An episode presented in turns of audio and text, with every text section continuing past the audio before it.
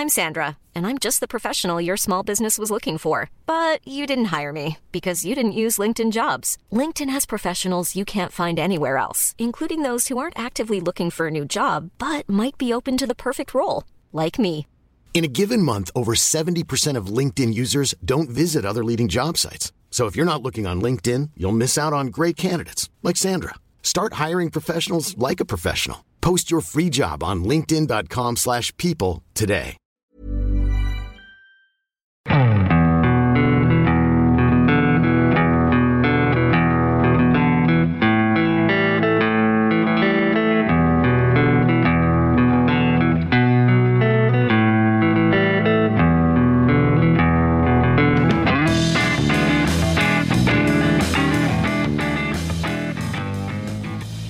Hello and welcome to the Second Tier Podcast. I'm Ryan Dilks and I'm joined by the Gordon Ramsay to my Aaron Ramsey.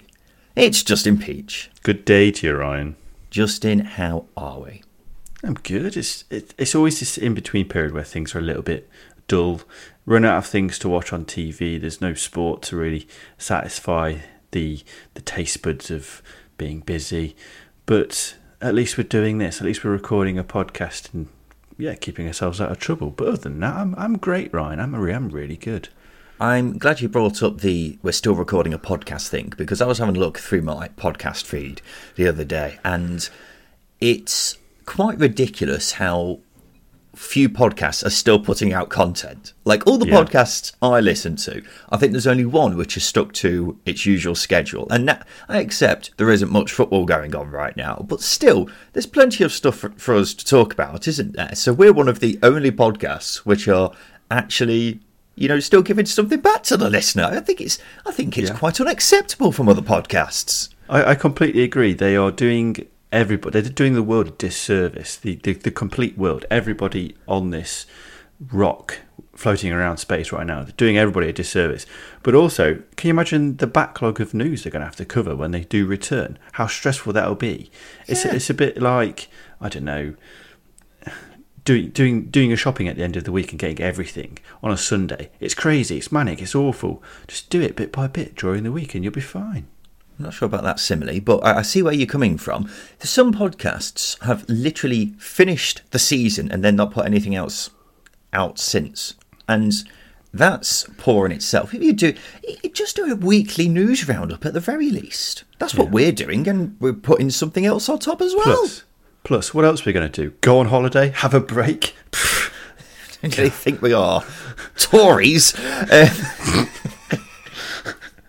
no, but I, I think I think it, I, I do think it is like you, I think you've got a duty as a podcaster, particularly a football podcaster, to keep putting out content because people are still going to work, people are still going to the gym, people are still going on walks or whatever they do while they're listening to the podcast, and now there's like people are struggling around, scrimming around to try and find something to listen to. Yeah. And who are they going to abuse during this quiet period? Nobody. Exactly. So we're getting more abuse than usual, despite being one of the only podcasters actually going out there and doing more stuff. Duh, duh. Gets me so exercised, Justin. Anyway, welcome to the number one championship podcast, the second tier. Thank you for joining us wherever you are. Yes, it's another news roundup, and my God, there is plenty for us to talk about from the past week. We now finally have managers at Leeds United and Sheffield Wednesday. Both of them have finally got someone in through the door. So we'll talk about both of those appointments. We'll also talk about all the latest transfer news from the past week and a few other bits and pieces as well. We'll also finish off with Scott High and Ryan Lowe right at the end. So let's kick things off with Leeds United and Daniel Farke is their new manager. It seemed for a long time like it was going to be him, but the move was being held up by the takeover. Justin, you were excited before about this appointment. I assume you still think it's a good appointment. I do, I do. I really, really do. I think it's. I think it's a safe appointment given his championship record. But looking into it a little bit deeper, his time at Norwich in the championship, uh, especially, was really quite fruitful. And I think even in the Premier League, he he did his best with what he had. I think would be the way to describe it. But as I say, looking into things a little bit deeper, obviously at Norwich utilised that four two three one quite heavily. I think that's a, a quite quite a nice bedrock to, to really sit on. The spine of the Leeds team is something that interests me. As long as they retain most of their players, you've got a spine of Meslier, Charlie Cresswell, um, Pascal Struijk, Patrick Bamford, potentially Rodrigo. There's a really good group of players there that that Farke can build the team around. And then when you look into the philosophy side of things, I don't think it's too dissimilar to what the philosophies were built on with Marcelo Bielsa in that it's high press attacking football. Obviously, there are big differences, but that is the crux of Daniel Farke ball. Really, is, is, is getting on the front foot um, and putting the team, putting opposition under pressure, and that's what he's going to want to bring in. And I think that's going to be a nice transition for those Leeds players who have been used to that style over the last few years. Um, and he's got ability of bringing young players through at Norwich. We've seen the likes of Max Aarons, Ben Godfrey, Ben Godfrey, um, Jamal Lewis, Todd Cantwell. They've all come through. James Maddison broke through into the first team under Daniel Farke as well, which everybody forgets because everybody forgets that really dull season under him in the, in his first year at Norwich. So, yeah, for me, I'm I'm really excited. I think his his points per game, for example, at Championship level was 1.8. That's including that uh, season where Norwich finished 14th. I think it's a really good appointment. I think it's a really smart appointment, especially at Championship level. And I think if he's he's he's going into this with a point to prove as well, given his spells at Mönchengladbach and the Premier League spell of Norwich City. So yeah, top uh, top appointment there. I think from from Leeds. I'm going to disagree with you, Justin. I'm not a fan of this appointment. I'll start off by saying Daniel Farke did a wonderful job in the Championship with Norwich. They blitzed the league twice, playing beautiful football along the way. It's undeniable how good a job he did in the second tier with Norwich previously. I've got a few concerns though. The main one is his tactical naivety, which got horrendously exposed twice in the Premier League. Norwich were abysmal on two occasions in the top flight under his watch. Sure, they didn't sign very well and they were always going to struggle, but he didn't make them competitive in any way, and they just got they were just basically the whipping boys twice when they were in the Premier League.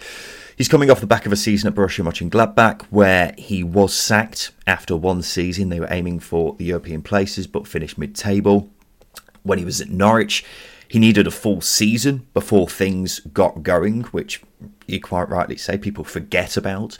Um, will Leeds be as patient? I'm not so sure. Uh, I'm not sure the fans in particular will be as patient. They'll be expecting to get back to the Premier League at the first time of asking, and considering how long it took Farke to get going at Norwich, I don't think that will be the case.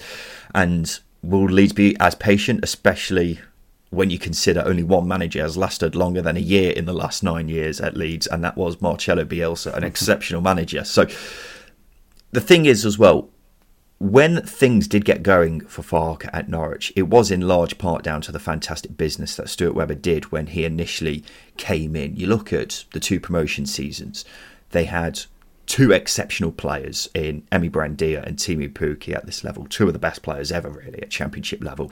And would he have managed to get a tune out of Norwich without those players there? I highly doubt it. So I don't like this appointment. I understand where you're coming from, but I think if you you pick the bones out of it and focus on those two championship championship seasons where he really thrived, I think that's where I'm focusing my my attentions, especially. That being said, you mentioned they weren't competitive, but they did pick up some good results in the Premier League. They beat Man City, for example, um, at Carrow Road. They yeah, they showed just a one-off though, Justin. Nathan Yeah, I know, I know, I Nathan know, Jones but- knocked Man City out the League Cup. Yeah, true. He stopped the stopped the historic quadruple, didn't he? No one gives him Exactly. credit for it. But anyway, um, there, there were there were murmurs of, um, of of quality from Norwich when they um, when they were confident and when they could get could get going. Um, but for me, I think at championship level, I think this is as astute as you can get, unless you're trying to pluck a an unknown from a, an unknown league, um, or you get surprised by a Marcelo Bielsa type appointment. I think this is um, a safe appointment. I think it's a good a good safe appointment, I should say. And as I say, that philosophy I think is going to help things as well. It's a it's a high press, it's an attacking style. Um, Leeds score a lot of goals. They did last season, but they conceded a lot, and I think that I think naturally that will tighten up anyway. Um, but for me, under Farke, I think there's a there's a really good squad here. I think we're underestimating how quality this squad currently is without departures, potential departures going on over the next few weeks. Jack Harrison, for example, in the championship would be ridiculous. Joe Gelhardt, uh, mentioned Charlie Cresswell, Sam Greenwood. There's some really good youngsters coming through as well. So I'm more optimistic than you, which is a change actually. You're the you're the optimist. I'm I'm definitely not. So different side of the fence there. I I think what you were just saying about players leaving. I think there's going to be loads of players leaving Leeds over the next few weeks. All the players, well, most of the players who they signed in the Premier League have made murmurs about wanting to leave, which isn't a good place to be in in the first place. So I won't get too excited about the squad that he may potentially have available to him. I think it may look very different to the one that they had last season. You say it's a safe appointment. I'm getting strong Slavisa Jokanovic at Sheffield United vibes from this, where you look at his championship record and it's fairly untouchable, but then it just went completely wrong for whatever reason. And you'll admit, Justin, at the time when that appointment was made, you'd have thought that was a safe appointment, wouldn't you? Yeah, no, you are right. It's it's this is why I mean every appointment's a risk, um, and I do think it is a safe appointment because of his championship record. But there is that element of risk to it that you just he's not done it anywhere else other than Norwich, so he might he might struggle um, at, at, Leeds. But you know, I'd, I'd, hope that he's had enough experience by now to to avoid that situation. But it's a fair argument. It's a good point, and you know, Slavisa Jokanovic did did really struggle, but that was a real stylistic issue. That was a big problem. And I think that's the big difference with this and Farke. I don't think it's that different um, in terms of styles, moving from Bielsa and Marsch to I don't well consider, Sam Allardyce. don't consider Sam Allardyce in this. He had he had four weeks in charge. Um, I don't think it's a big stylistic uh, revolution there for Daniel Farke. I just think if you compare Leeds to the other relegated sides, it feels as if Leicester and Southampton have been more ambitious and imaginative with their appointments. They've gone for managers with potential who could be the start of the project if all being well, Maresca Martin could be in charge of Leicester and Southampton, respectively, for years to come. I wouldn't trust Daniel Farke in the Premier League based off what he did with Norwich before. So I think if you're looking at this from a Leeds perspective, you're just looking at Daniel Farke and saying, get us back to the Premier League, which I think is his chief job. I just mm. think it's, I think they've played it too safe. Probably. But then again, they're they're a new um, they're a new regime coming in, so they probably looked at the record and gone right, let's get him in. That might be the case as well. But yeah, I, I do think I, I honestly do think I think the appointments of Russell Martin and and, and Maresca uh, are two riskier appointments than, than, than Daniel Farke, mainly because they, they don't have the track record that that Farke does in the Championship, and obviously with Maresca, of course they are, Justin. Yeah, well, this is this this is it. It's, they're hard they're hard to compare, but well, again, when you look at managers elsewhere around that are available, it's not the best of time, I think, to, to be going out and getting appointments. I think the boat's been missed, I think, in terms of getting sort of high profile managers. You look at Michael Carrick going into Boro, that was a risk. Um, but he's done well. You know, before that, uh, the year before that, Chris Wilder was available, for example. Everyone would have been swimming to get him. Um, I don't think we have that, you know, selection of managers around at the moment to, to really pick from, which I think has made things a little bit harder for those teams coming down from the Premier League. And the budgets make it harder as well, I think, as well. Well, you look at the people who did really well in the Championship last season, they were basically all risks, really. Vincent Kompany was undoubtedly a risk coming in mm. from Belgium after a so so spell at Anderlecht. Paul Heckingbottom you know, wasn't really looked upon in the greatest advisor. He wouldn't have got a job at any other championship side, I don't think, before he went to Sheffield United. Rob Edwards had just been sacked by Watford and previously was just managing in League Two, Wanty. Um, Mark Robins has been in charge at Coventry for a while now, so we'll discount him. Michael Carrick was previously just a coach, hadn't had any mm-hmm. previous managerial experience. So I think you've got to take a risk nowadays, and that's what, you know, Southampton and Leicester have done, whereas Leeds have played it too safe. And that's just why I think you've got to be a bit more imaginative with these appointments now. And I don't know, I, I, am just not getting good feelings about this appointment, I've got to say. Anyway, let's head down to. Uh, let's head down the M1 to Sheffield, where Wednesday have appointed a new manager after the departure of Darren Moore. Former Watford boss Xisco Munoz is taking over. He won promotion with the Hornets in 2021. Xisco Munoz, Justin, yeah, it's an interesting one, isn't it? I, I find it really difficult to, to judge him. Um, I've reading a lot of what the Watford fans have said. I've seen a lot of comments saying no tactics, just vibes, which is an interesting, interesting uh, thought process in terms of the appointment. Looking at his track record as well, I thought he had a a, a, a deeper a deeper track record at a managerial level. Actually, I think he was quite lucky to get the Watford job. To be honest with you. Um, but uh, again, looking into what, what Watford fans are saying and looking into the numbers, a lot of Wednesday fans are thinking they've got an attacking coach. Don't think that's the case. Um, he's not a defensive coach by any means, but if you're looking at that Watford team, the principles in which that Watford team was built on that season under Vladimir Ivic was was painfully boring defensive football. It was brutal. It was absolutely brutal to watch, and it was the year everybody was at home and you could switch off. And I imagine a lot of fans may may have done may have done that. Um, but that being said, he won 18, 18 of his 26 games in charge, which is a good record. At the same time, again, if you're looking at it tactically, built the team around Sarr, came in and got a little bit more out of the attack. Um, and that, that really pushed Watford over the line. So I find him incredibly difficult to judge. If I was to compare him and Darren Moore, I don't think it's a big um, a big improvement uh, or any improvement at all. I think I would have rather have kept Darren Moore to be honest with you.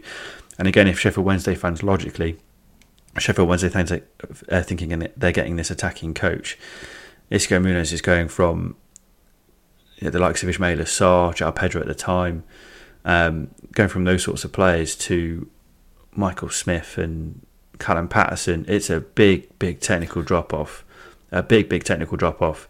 So it'd be interesting to see what he can do with them. Um, I don't think the squad's built for a, a, manager of his style if it is attacking football that we're getting from him.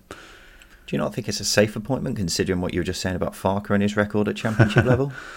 Well, he won promotion. I think that's a Chansiri thought process, but it's not a, a two season league blitz, is it? They finished second, and a manager the previous half of the season did the groundwork for him, so I don't think it is that safe, no.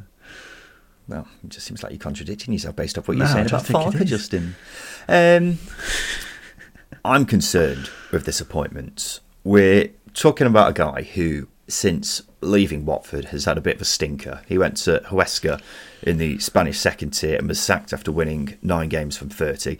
And then he was sacked at Anorthosis Famagusta in Cyprus after just three months. So, not great since he's left Vicarage Road. But going back to his spell at Watford, he did a good job, undeniably, getting them promoted. He was working with an extremely talented squad, though, who were already underperforming when he came in. You got Ismaila Sarr, João Pedro, etc. They were expected to do much better than they were doing, and then he came in and basically just did that. Then he got to the Premier League and was really exposed as a manager and sacked very early on. Would I want him in charge of a side looking to stay up? No, I wouldn't. Tactically, I don't think he plays the kind of football that would suit that kind of side. Having said that, I'm not really sure what his tactics are. Yeah. I, initially, I thought he was a kind of front foot kind of manager, but having looked into it a bit deeper, I just don't really know what his style was. Just seemed to be get it to Ismaila Sarr and let him do something. But uh, I think he'll be well liked by the players. There were loads of Watford players saying they really enjoyed playing under him, and that's all well and good. But you need a bit more of a tactical nous about you, don't you, to actually stay up in the Championship. Mm-hmm they'd have been much better off getting a Dean Smith or Nathan Jones, in my view. But I mean, out of the managers I saw them linked with, it looked like it was going to be one of four or five managers up until the last couple of days, and I think he was probably the one I thought would be the worst option. Uh, definitely, I, again, I agree with you. A safe appointment in Dean Smith um, or Nathan Jones would have been would have been a, a, much better option. But I don't think that's the Chansiri way. I think his safe appointments tend to have fared a lot better than um, than his risky ones. You're looking at Jos Jos Luhukay, for example. I mean, Carlos Carvalhal was a risk to be fair. That worked out, but Steve Bruce came in. That was a safe appointment. Did did well in his short time. Darren Moore was a safe appointment as a short time. Then uh, Gary Monks as well in there. So not necessarily the case, but nonetheless, I think this one is a risk, and also it's a risk based on not too much background into Xisco Munoz just because, as I say, his track record's not the best. I know he got Watford promoted, but is that enough to really convince you that he's the man to to take charge of this team from a, a, a team that's been built upon by Darren Moore? We've seen how together that squad was in numerous videos after that playoff final. So to to go from that to to a complete unknown um, in in some respects is is a yeah is, is a giant step. I've seen a lot of people say he's a really nice guy, but nice guys don't don't win don't win football games, do they? You need your, you need your Neil Warnocks and to quote Jose Mourinho, you need to be a bit more of a bastard. So maybe that's not the, the way forward. It's it's a it's a left field appointment and one that I don't think will last too long. If I'm being honest. Hmm. Yeah, I'm, I'm not sure either. I think he may very well continue the kind of good vibes in the changing rooms. I I firmly think that if Sheffield Wednesday head into next season with the current starting 11 they've had, ignoring the squad depth for a sec, because squad depth is a huge problem considering they've only got 17 senior players on their books. They went into the next season with the starting 11 they've got, plus maybe two centre halves. They'd be absolutely fine.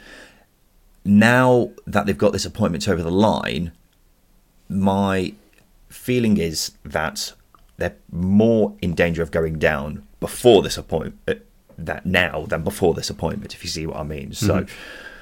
Just because it is such a risk it's a huge risk especially after you know that watford spell that short watford spell was the mm-hmm. only thing you can really look at and say yeah that's proven experience at a decent level so hmm yeah, I'm really, really not sure about this one, I've got to say.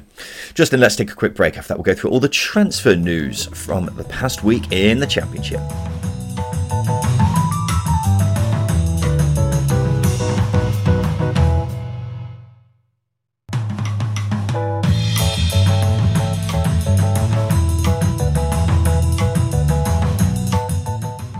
Welcome back to the second tier podcast. This is a news roundup, and it's time for us to go through all the transfers from the past week in the Championship. And we'll start off with Cardiff, who reportedly could be bringing Aaron Ramsey back to his boyhood club. Talksport say he's held talks over a return.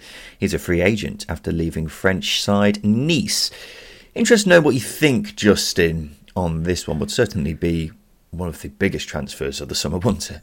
Yeah, without doubt. I think firstly, I was surprised to learn that he's going to be 33 in December. For some reason in my head, he's still 27. Yeah. He's just been 27 for the last five or six years. So to find out he's going to be 33 in uh, yeah December, not only makes me go, oh Christ, he's he's, he's getting on a bit, but also makes me think, oh Christ, I'm getting on a bit as well. Um, but yeah, I think this is a transfer that definitely sits in the in the heart section, doesn't it, of of logic it's a it's an it's an emotion based transfer, um, which I'm which I'm all for because I think you know if you look at Aaron Ramsey's performance for Wales, he's done very very well for Wales, a lot better for Wales over the last four or five years than he has done at club level. Um, so I think that's a you know, if we're going from that angle, I think it's a, a, a good signing. If this was any other team, not Cardiff, I would stay well clear of it. I wouldn't go near Aaron Ramsey. Um, mainly because looking at the last few years, he's not started over 20 games since 2017-18 season, which is quite a long time ago now. Um, and there's the injury record as well, and then there's the, the fact that it's a 46 game season in a championship. Obviously, he's not going to play every week, but if you get a player on of his quality and he gets injured and you build a team around him, you've got a big a big problem. Um, sure, if you get legs around him, I think the likes of Joe Ralls, Andrew Rinomhota, um, I think players like that, if you get them around him, I think he could potentially do well. But logically speaking, it's not a transfer that makes sense. But as I say, that that um, that factor of coming into your to your boyhood club might outweigh the, the logic behind the, behind the signing, and he, and he might do well for Cardiff. I think that's the only thing that's really going for him at the moment is the fact that he's a you know he's going to be returning to his boyhood club, and it could unlock a um, a Wales type run of form for him. But as I say, any other club, I'd stay well clear of it.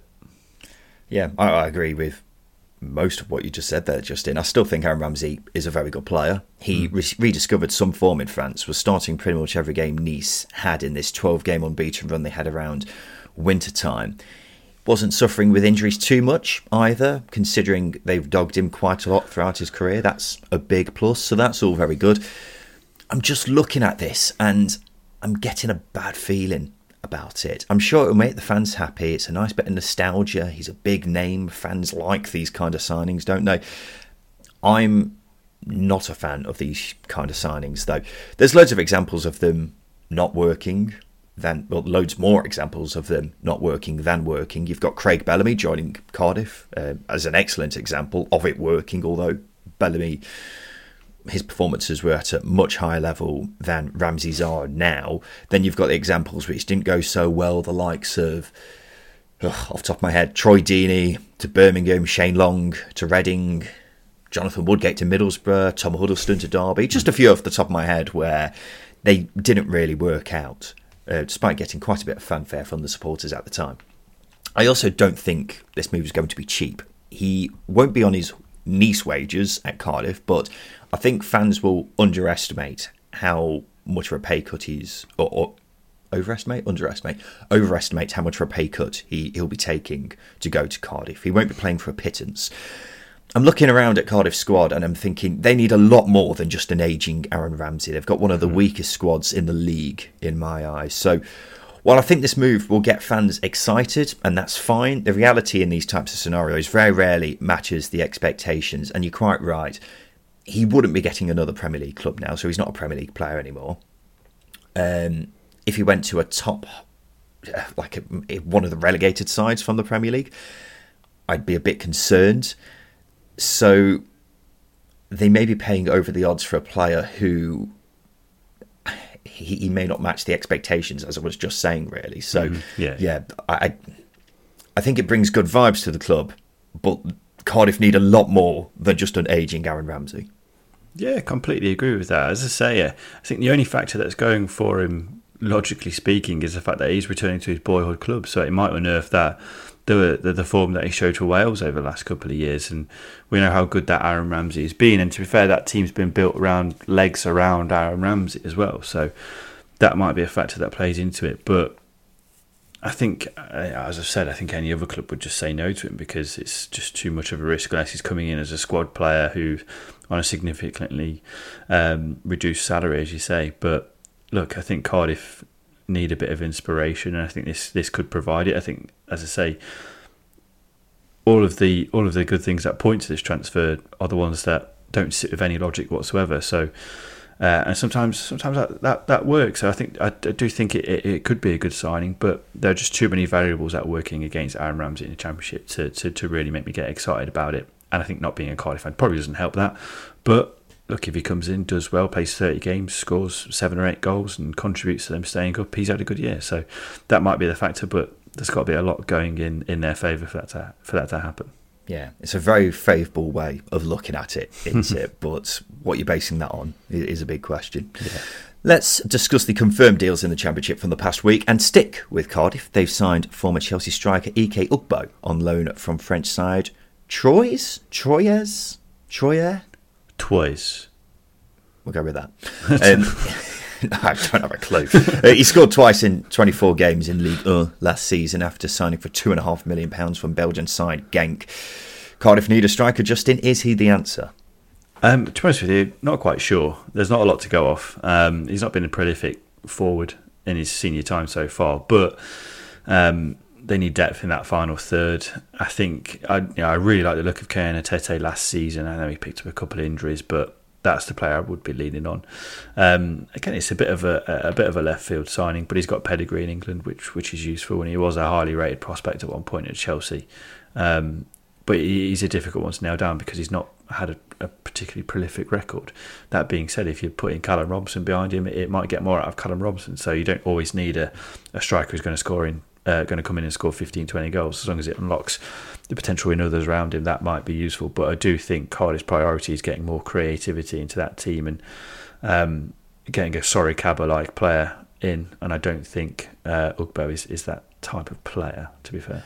I think they need a bit more creativity and they just need a good striker as well. They need quite a lot to Cardiff, don't they?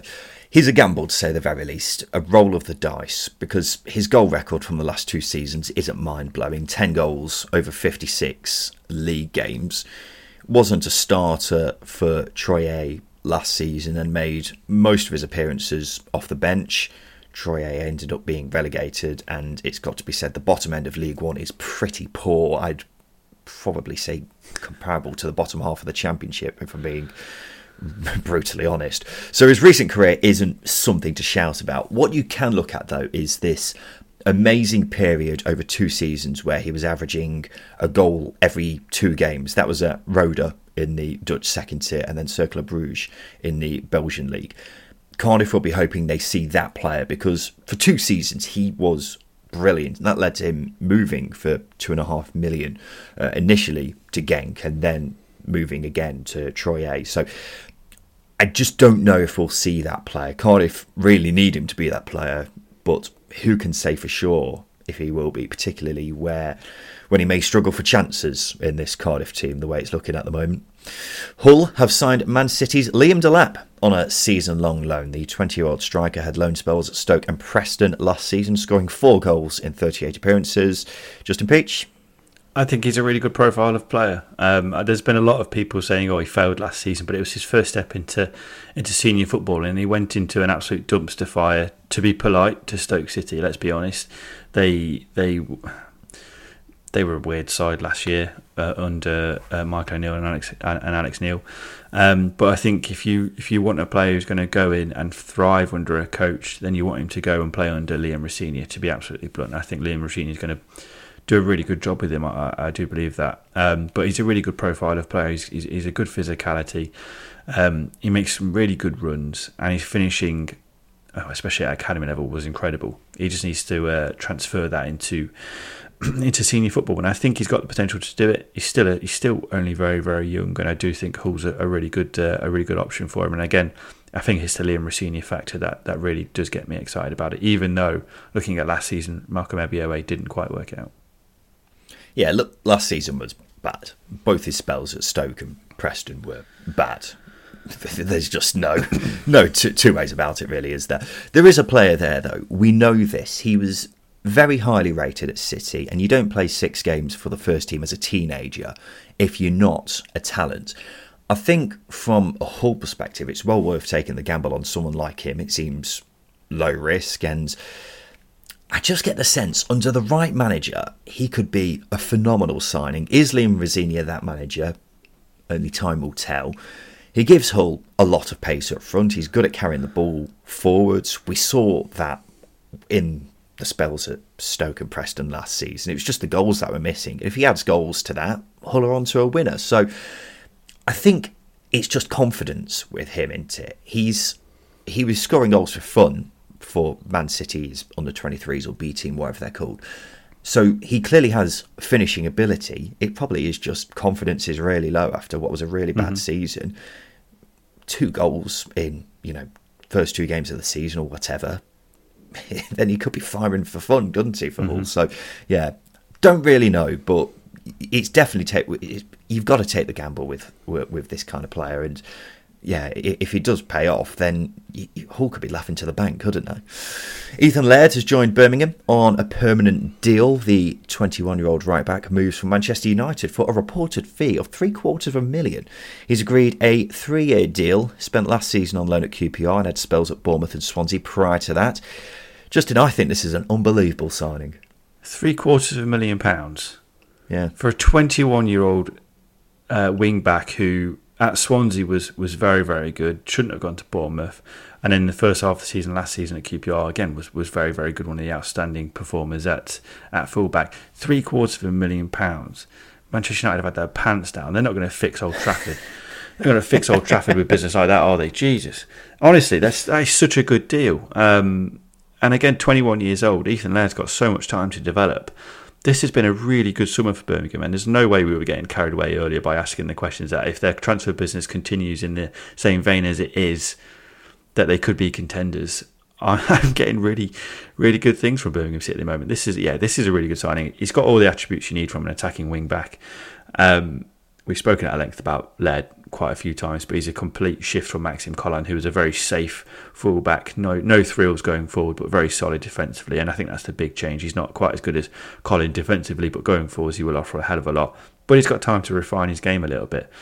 Um, I can't say anything else really. I've I praise his signing monumentally. This is a really really good deal for Birmingham City, and again they're having everybody's pants down. What's going on? This is ridiculous. This is where's this Birmingham City been over the last five or six years? It's crazy. Yeah, Birmingham's business over the last year and this window in particular, eye catching to say the least, isn't it? Can't, considering they're so poorly run under BH, BHSL They've played an absolute blinder. In the last year, they've signed Tahith Chong, Krystian Bielik, Tyler Roberts, Ethan Laird, and Emmanuel Longelo for a total of less than five million.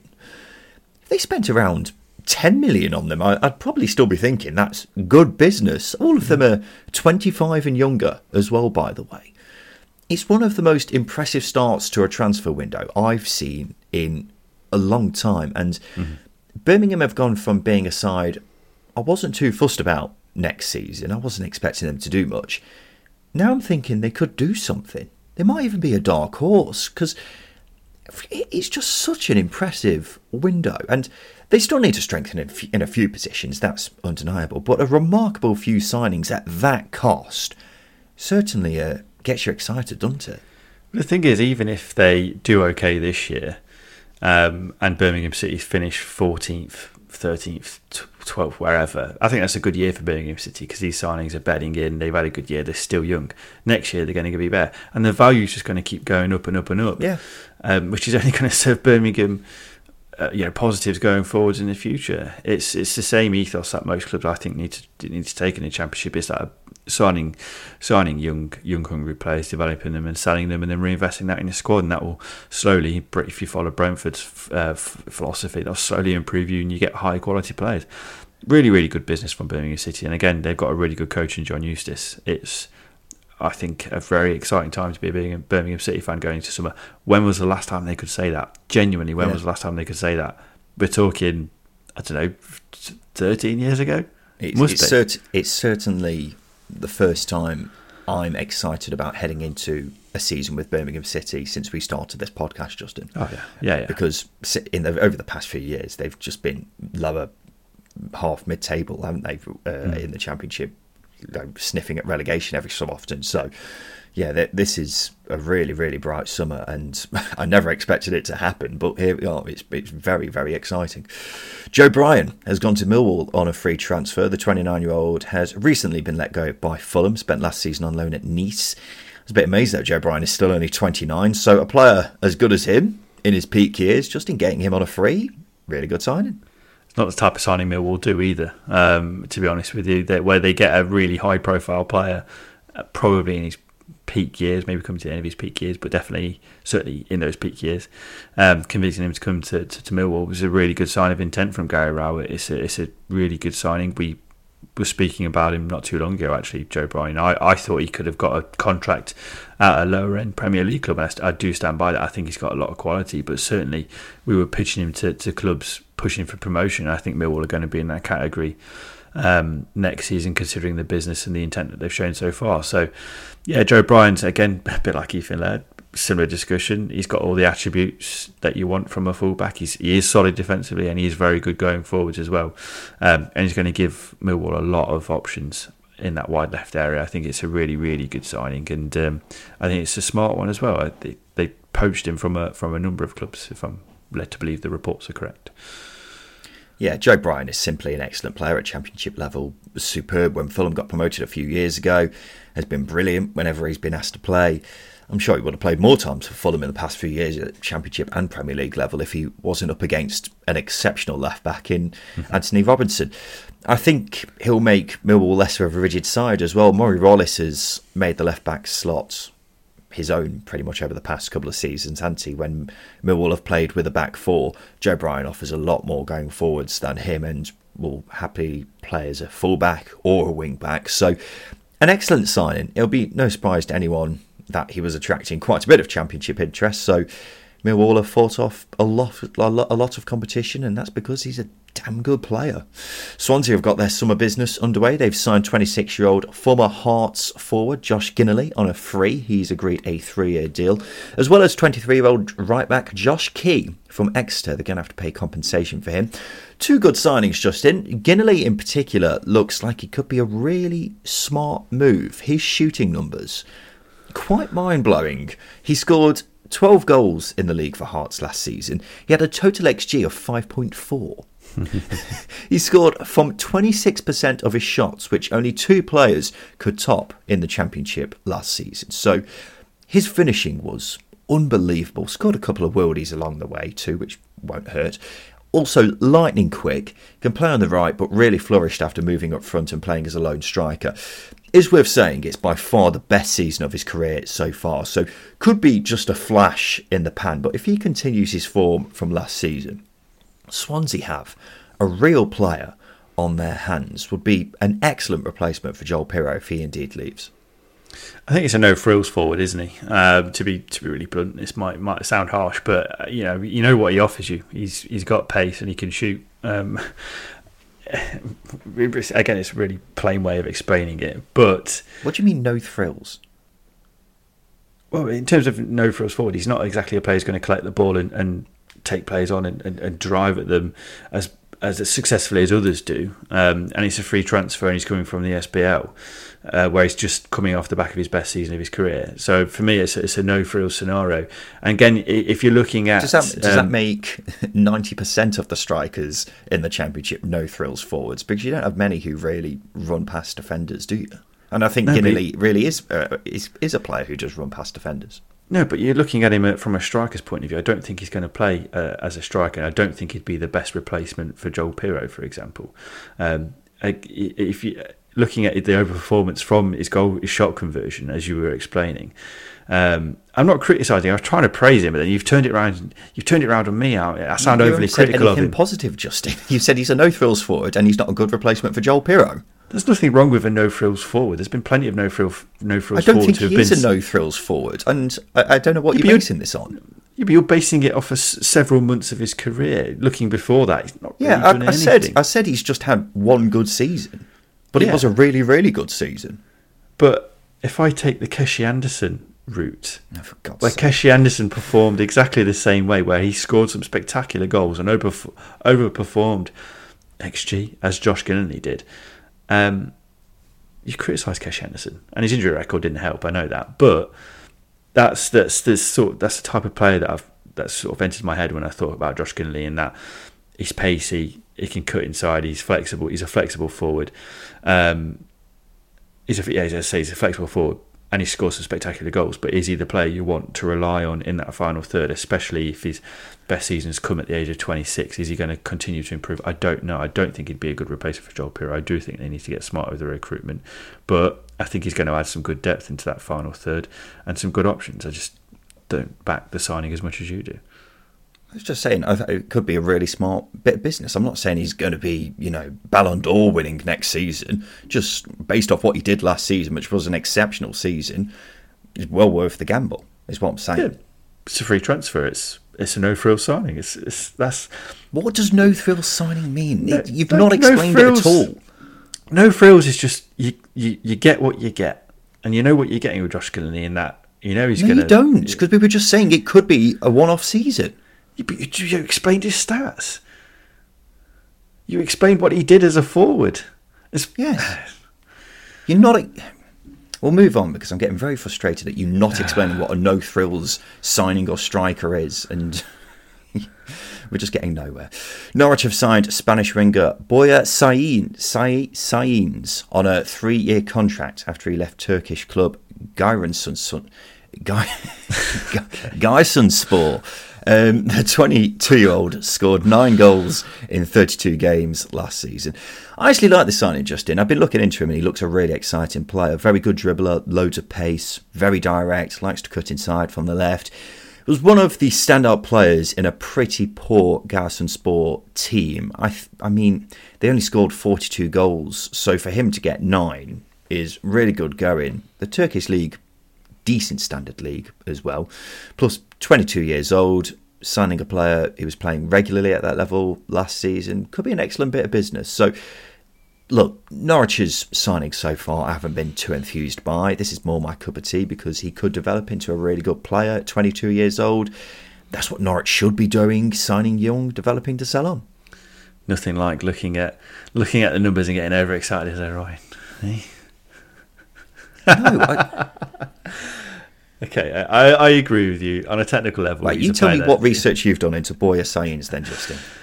What research have I done into Borja Sainz? I just looked at his numbers, uh, exactly the same as exactly. you. I, I don't, I don't want to rely too heavily on YouTube Reels because it's mainly just players just throwing balls into the back of the net, and that's that's fine.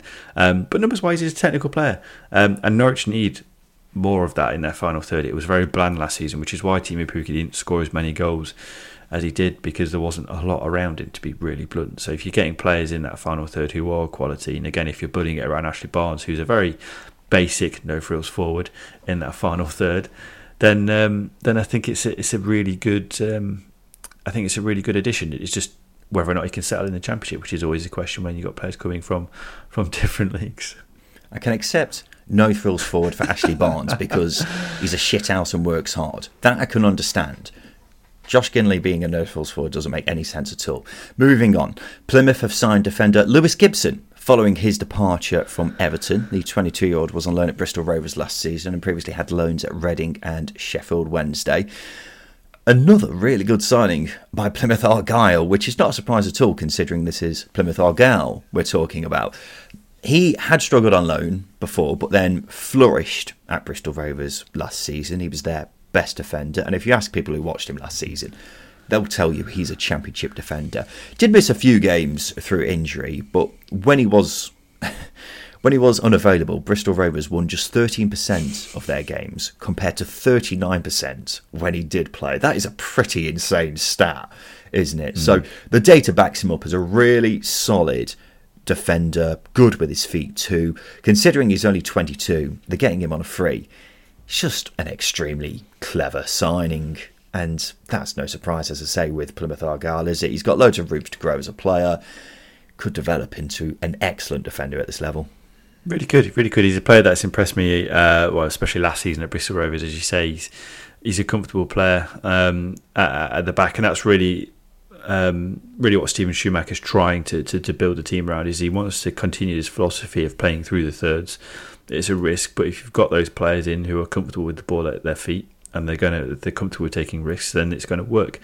Um, the way Joey Barton played last season was a, a little bit similar to I guess Schumacher, but they're a bit more aggressive, heavy metal going forwards. And again, there was a, a huge reliance on, on, on, getting the ball out from the back. Um, and I say that's where, where Gibson stepped in and was, was was a player that thrived defensively. You know, he's going to settle in. But I do think Plymouth's recruitment, I think, is, is quite smart in that they they're getting young players in. It's, it's recruitment. Yeah, it's it's very smart. Um, but even if they get rele- relegated, they go down to League One with possibly one of what depending on who gets relegated with them, they go down to League One with one of the best squads in League One, and they they got the really good chance of coming back up. But similar to Luton's recruitment, really in the Premier League, um, sorry, Luton, uh, Plymouth are punching above the weight, but they're adding some really smart profiled players in, into their squad. And it's just whether or not they can back that up in, in different positions because defensively they've done very well. They just need to add some depth into that final third and, and creatively as well. Let's move on, Justin. We're going to have to fly through all of these because time is getting on a bit. Matheus Martins is staying with Watford for another season. The 19 year old Brazilian moved to Vicarage Road on loan from Udinese last January and will be staying on loan for the coming season. He came with a fair bit of fanfare initially, but barely played, and I kind of forgot about him, Justin. He scored a really good goal, didn't he? I, I remember that. Am I he scored a, brilliant goal and then just completely disappeared off the face of the earth. Am I'm I sure he did. I, remember him. I remember him in his first game. I think putting on a, an incredible assist or really good assist. That. Anyway, I don't think he scored. Yeah, it might have been that, and then he just yeah fell off the face of the earth, and you know Watford needed a bit of a spark and inspiration. So I think as the season wore on, I was a bit confused as to why they weren't utilising. Uh, utilise him in. But yeah, it's he's, he's come back in. Fair enough. It's they've added some more depth, and if he can have the impact that he had that we think he had in that first game he played, then he's going to be a good player next season. But again, a lot of ifs, buts, and maybes. But it depends whether or not he's an Ismaël player as well. That's the, the key thing because Ismaël plays a very unique style of football that players need to adapt to, as opposed to um, yeah bringing in players who who play that style. Meanwhile, there's been a mini exodus from Watford over the past week. Craig, Craig Cathcart has left after nine years at Vicarage Road. He departs with more than 250 appearances under his belt. Defender William Troost-Ekong has been sold for a million pounds to Greek side PAOK. Portuguese midfielder Domingos Quina has taken the well-trodden route from Watford to Udinese. He moves for an undisclosed fee. Defender Mario Gaspar has mutually agreed to terminate his deal. His spell was quite disappointing at Watford. And finally, Tom Cleverley has announced his retirement from football due to injury. The 33-year-old only managed three appearances for the Hornets last season. His career feels like he's overachieved but also underachieved. I can't explain any further than that. Southampton winger Mislav Orsic has completed a transfer to Turkish side Trabzonspor. The Croatian international joined in January for £5 million, made just five appearances and has reportedly been sold for £3.5 million, so that went well. Sheffield Wednesday have brought in Reece James permanently, not that one. He spent last season on loan at Hillsborough from Blackpool, joins for an undisclosed fee. Did very well there, didn't he? Very versatile, just someone who managers seem to really like. Is he that good at championship level? don't think so, but Sheffield Wednesday need bodies, don't they? So that's a good start. Sticking with Wednesday, Marvin Johnson has signed fresh terms to stay with the club. He was out of contract, looked like he could be heading out the door, but has now agreed a new deal. Rotherham have brought in goalkeeper Dylan Phillips on a two year deal. He's been a free agent after leaving Cardiff, spent last season on loan in Belgium at Ostende.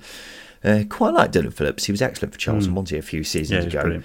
Can't see him playing ahead of Viktor Johansson, though, unless he goes, which is a distinct possibility. Rotherham have also signed centre back Grant Hall on a permanent deal following his release by Middlesbrough. The 31 year old was on loan at the New York Stadium last season.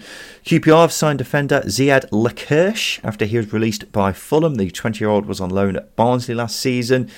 I assume he's a squad player, only made five starts in League One last season, so doesn't thrill me too much, I've got to say. Meanwhile, Chris Martin has left the club after his contract expired. QPR are reportedly looking to get him back, though, although they face competition from elsewhere. Huddersfield have re signed winger Josh Koroma and fullback Josh Ruffels to two year contracts. The pair were released at the end of their old deals but will now be staying on. Middlesbrough have signed Ireland youth forward Alex Gilbert from Brentford on a four year contract. The 21 year old turned down the offer of a new deal so he could join Michael Carrick's side. And Mark Harris has left Cardiff. The 24 year old has been at Cardiff since he was seven and made 35 appearances for them last season. Quite a few months ago for him, uh, quite a few months for him he's gone from being part of the Wales squad at the World Cup to being released by Cardiff. So, yeah, eh, interesting few months for him. Any other business? Huddersfield have named a new sporting director to replace Leigh Bromby. Mark Cartwright spent seven years at Stoke as technical director, where he was mainly in charge of recruitment. He was responsible for the signings of the likes of Marko Arnautovic, Xherdan Shaqiri, and Bojan, but was also responsible for that disastrous transfer window, which has essentially crippled Stoke for the last last few years. he was most recently sporting director of the United Soccer League, and Huddersfield say his main roles will be player recruitment and contract management. What do you think, Justin? a bit like the Cleverley syndrome, isn't it? It's overachieved in terms of recruitment and underachieved massively. Um, I think it's a smart appointment. Leigh Bromby, I don't think you could have got worse than Leigh Bromby's spell last year, could you? It was really, really bad. And um, I think Mark Cartwright's coming in having reflected, I'd hope, on that spell at Stoke. That was a disaster, and learned from it and spent some time in in the US, which is actually a, a, very, very good place to go out and learn the technical side of football because there's a lot that they do in the US that is actually pretty spot on um, from a technical level, from a from yeah, contract management to, to, to building squads is yeah the, the, place to be. I think a lot of managers go out there to to, to learn, um, and so do a lot of technical directors. So yeah, it's a good place to be. And I think coming from that spell is probably going to stand him in good stead. And obviously, he's obviously developed that relationship with with Kevin Nagle through his time in the US, which again is, is a positive. You need that you need that transparency. So yeah, smart appointment. Hopefully, it's more Stoke between 2015 2018 as opposed to that onwards. I think they were in the championship in 2018, weren't they? 2014. And they also signed the likes of Kevin Wimmer and uh, yeah. a few other players around that time. So maybe not that period. I think you're looking like early days at Stoke. But the thing is, he's not going to have as, as much money to work with at Huddersfield, is he, as he did at Stoke. And it, it was kind of like you hand him a check and he goes one or two ways, really, didn't it, when he was at Stoke? So maybe now that his he's a bit more restricted. Uh, he'll have to be a bit more clever at that. Championship clubs will be able to name nine substitutes from next season. What does this mean, Justin? I don't know. They get extra two play- people on the subs bench. Subs benches don't have enough room as it is. This is ridiculous. You see people sat on water coolers and cooling boxes. This is this isn't football, Ryan. This isn't football. Okay. uh, people were saying, you know, it will benefit the bigger sides, and that may be true to an extent, but I don't think it really makes that much of a difference. I mean, if it did make that much of a difference, then the championship clubs wouldn't have voted it through would they? Which is ultimately the whole reason why it's now a thing. So, yeah, I don't think it really matters that much, to be honest. And finally, Millwall's owner and chairman John Berylson has died at the age of 70 following a tragic accident on Tuesday, the club have said. The American businessman first became involved with the Lions in 2006. He became a significant shareholder of the club in 2007 and went on to replace Stuart Till as chairman in the same year. He's overseen two promotions to the championship. The club say he has presided over some of the greatest moments in Millwall's history, and his influence in providing the platform for those was immeasurable. Incredibly sad news, Justin. In a purely football sense, seemed like a great owner. Yeah, he did. Uh, and again, the direction he's taken Millwall to stabilise them as a championship club, to turn them into, or to allow others to turn them into a, um, a team gunning for promotion, I think is quite staggering based on their budget. And good owners are hard to come by, and John Berylson was one of them. So it's it's a, it's a huge shame that um, yeah this has happened, and hopefully Millwall can um, can use it as a as a bit of a motivation to, to really to pr- propel them forward this season and, and yeah play in his memory, I guess. So, and yeah, it's it's it's really sad news. Yeah, he's basically taken Millwall from a mid-table League One side to a stable top half Championship side, anti, and I completely agree with everything you just say there. Just in, you know, we have a habit of, and just the general media, I suppose, have a habit of focusing a lot on the bad football club owners. John Berylson was certainly one of the good guys, and not just in terms of running a football club in a humble manner, but also the tributes that have come out for him. You've got former players saying he was a friend.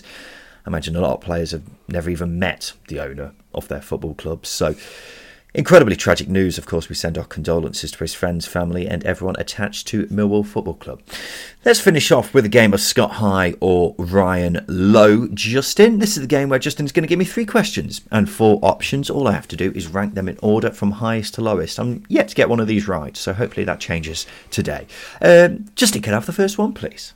I have a feeling you might do all right today. Um, cool. So the first one is is Watford managers and who's managed more games. God. Uh, so actually going through their Wikipedia, that's actually incredible. How many managers I could pick from?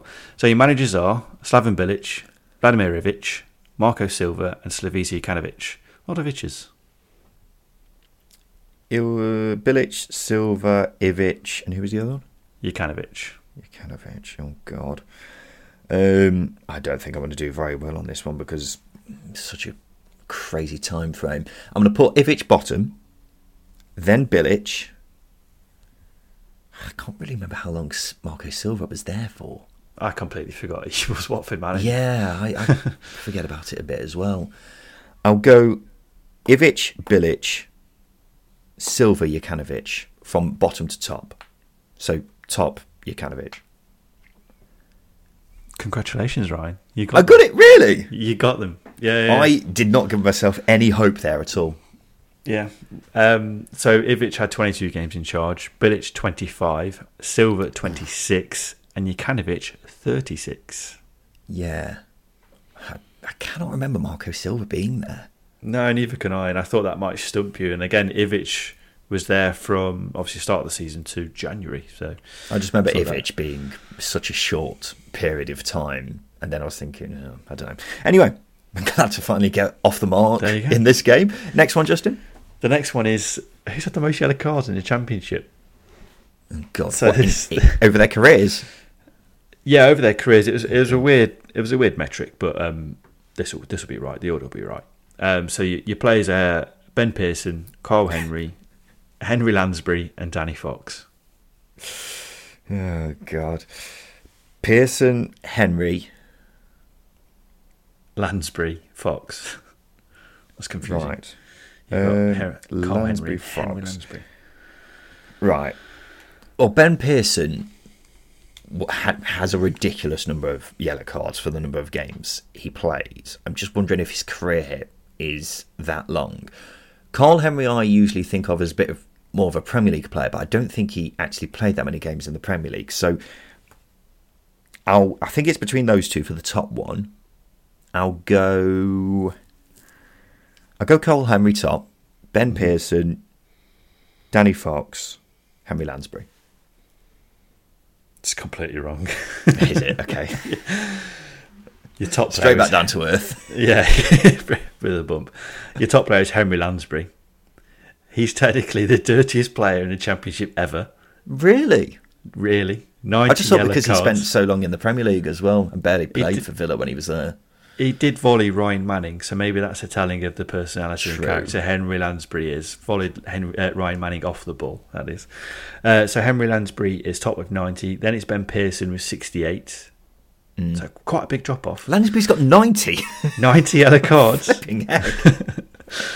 Then it's Danny Fox with 66. He surprised me because he's a doesn't come across as someone who's going to kick people, is what I'm saying. And then it's Karl Henry, possibly the biggest shithouse, I think, that I can think of off the top of my head. If you tell me shithouse, I go Kevin Muscat and Karl Henry. 61 yellow cards. That surprises me. Okay, mm. fair enough. Final one, Justin? Your final one, I'm moving away from football for this. I'm going to films, mainly because you did to me with Star Wars, and also I was there half ten last night, couldn't think of another category, and I just thought Right. Christopher Nolan films. We'll go Christopher Okay, Nolan films. okay, I'm, I'm into this. It's the it's highest grossing films.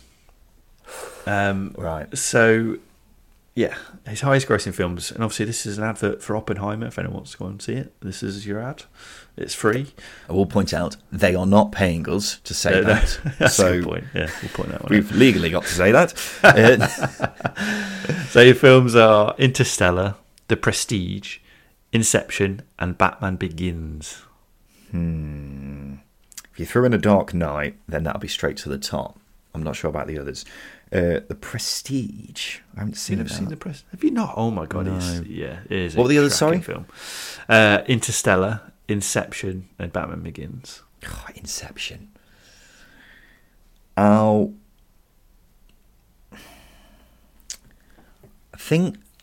Uh, when I'm thinking Batman Begins, I'm thinking the comic book superhero factor has to be taken into account, but I don't think that was as well regarded as the Dark Knights were. So I'll go Inception top. I think that's one of the highest grossing films ever. Then I'll go Batman Begins, then Interstellar, then The Prestige. You've got two right. Which ones did I get wrong? Uh, Interstellar and Batman Begins. Wrong way round. Yes. I was I, I knew Batman Begins wasn't that well regarded, and uh, I should I should really thought. Yeah. So Prestige, Prestige brought in 175 million. Batman Begins only 300 million, and it's a cracking Mm. film. Uh, then Interstellar with 675 million, and then Inception at 826 million.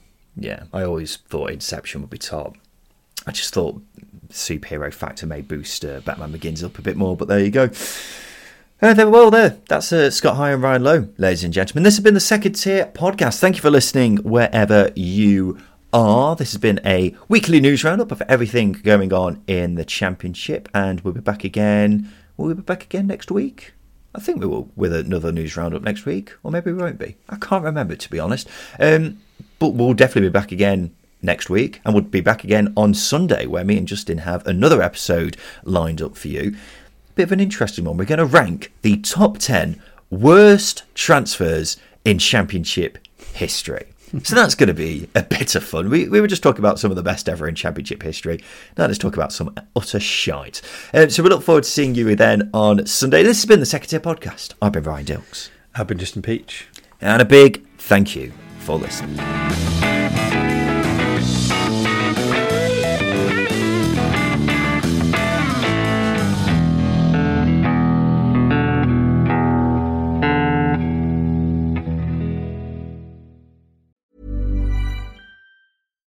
Deserves the best, and there's no better place to shop for Mother's Day than Whole Foods Market. They're your destination for unbeatable savings, from premium gifts to show-stopping flowers and irresistible desserts. Start by saving 33% with Prime on all body care and candles. Then get a 15-stem bunch of tulips for just $9.99 each with Prime. Round out Mom's menu with festive rosé, irresistible berry chantilly cake, and more special treats. Come celebrate Mother's Day at Whole Foods Market.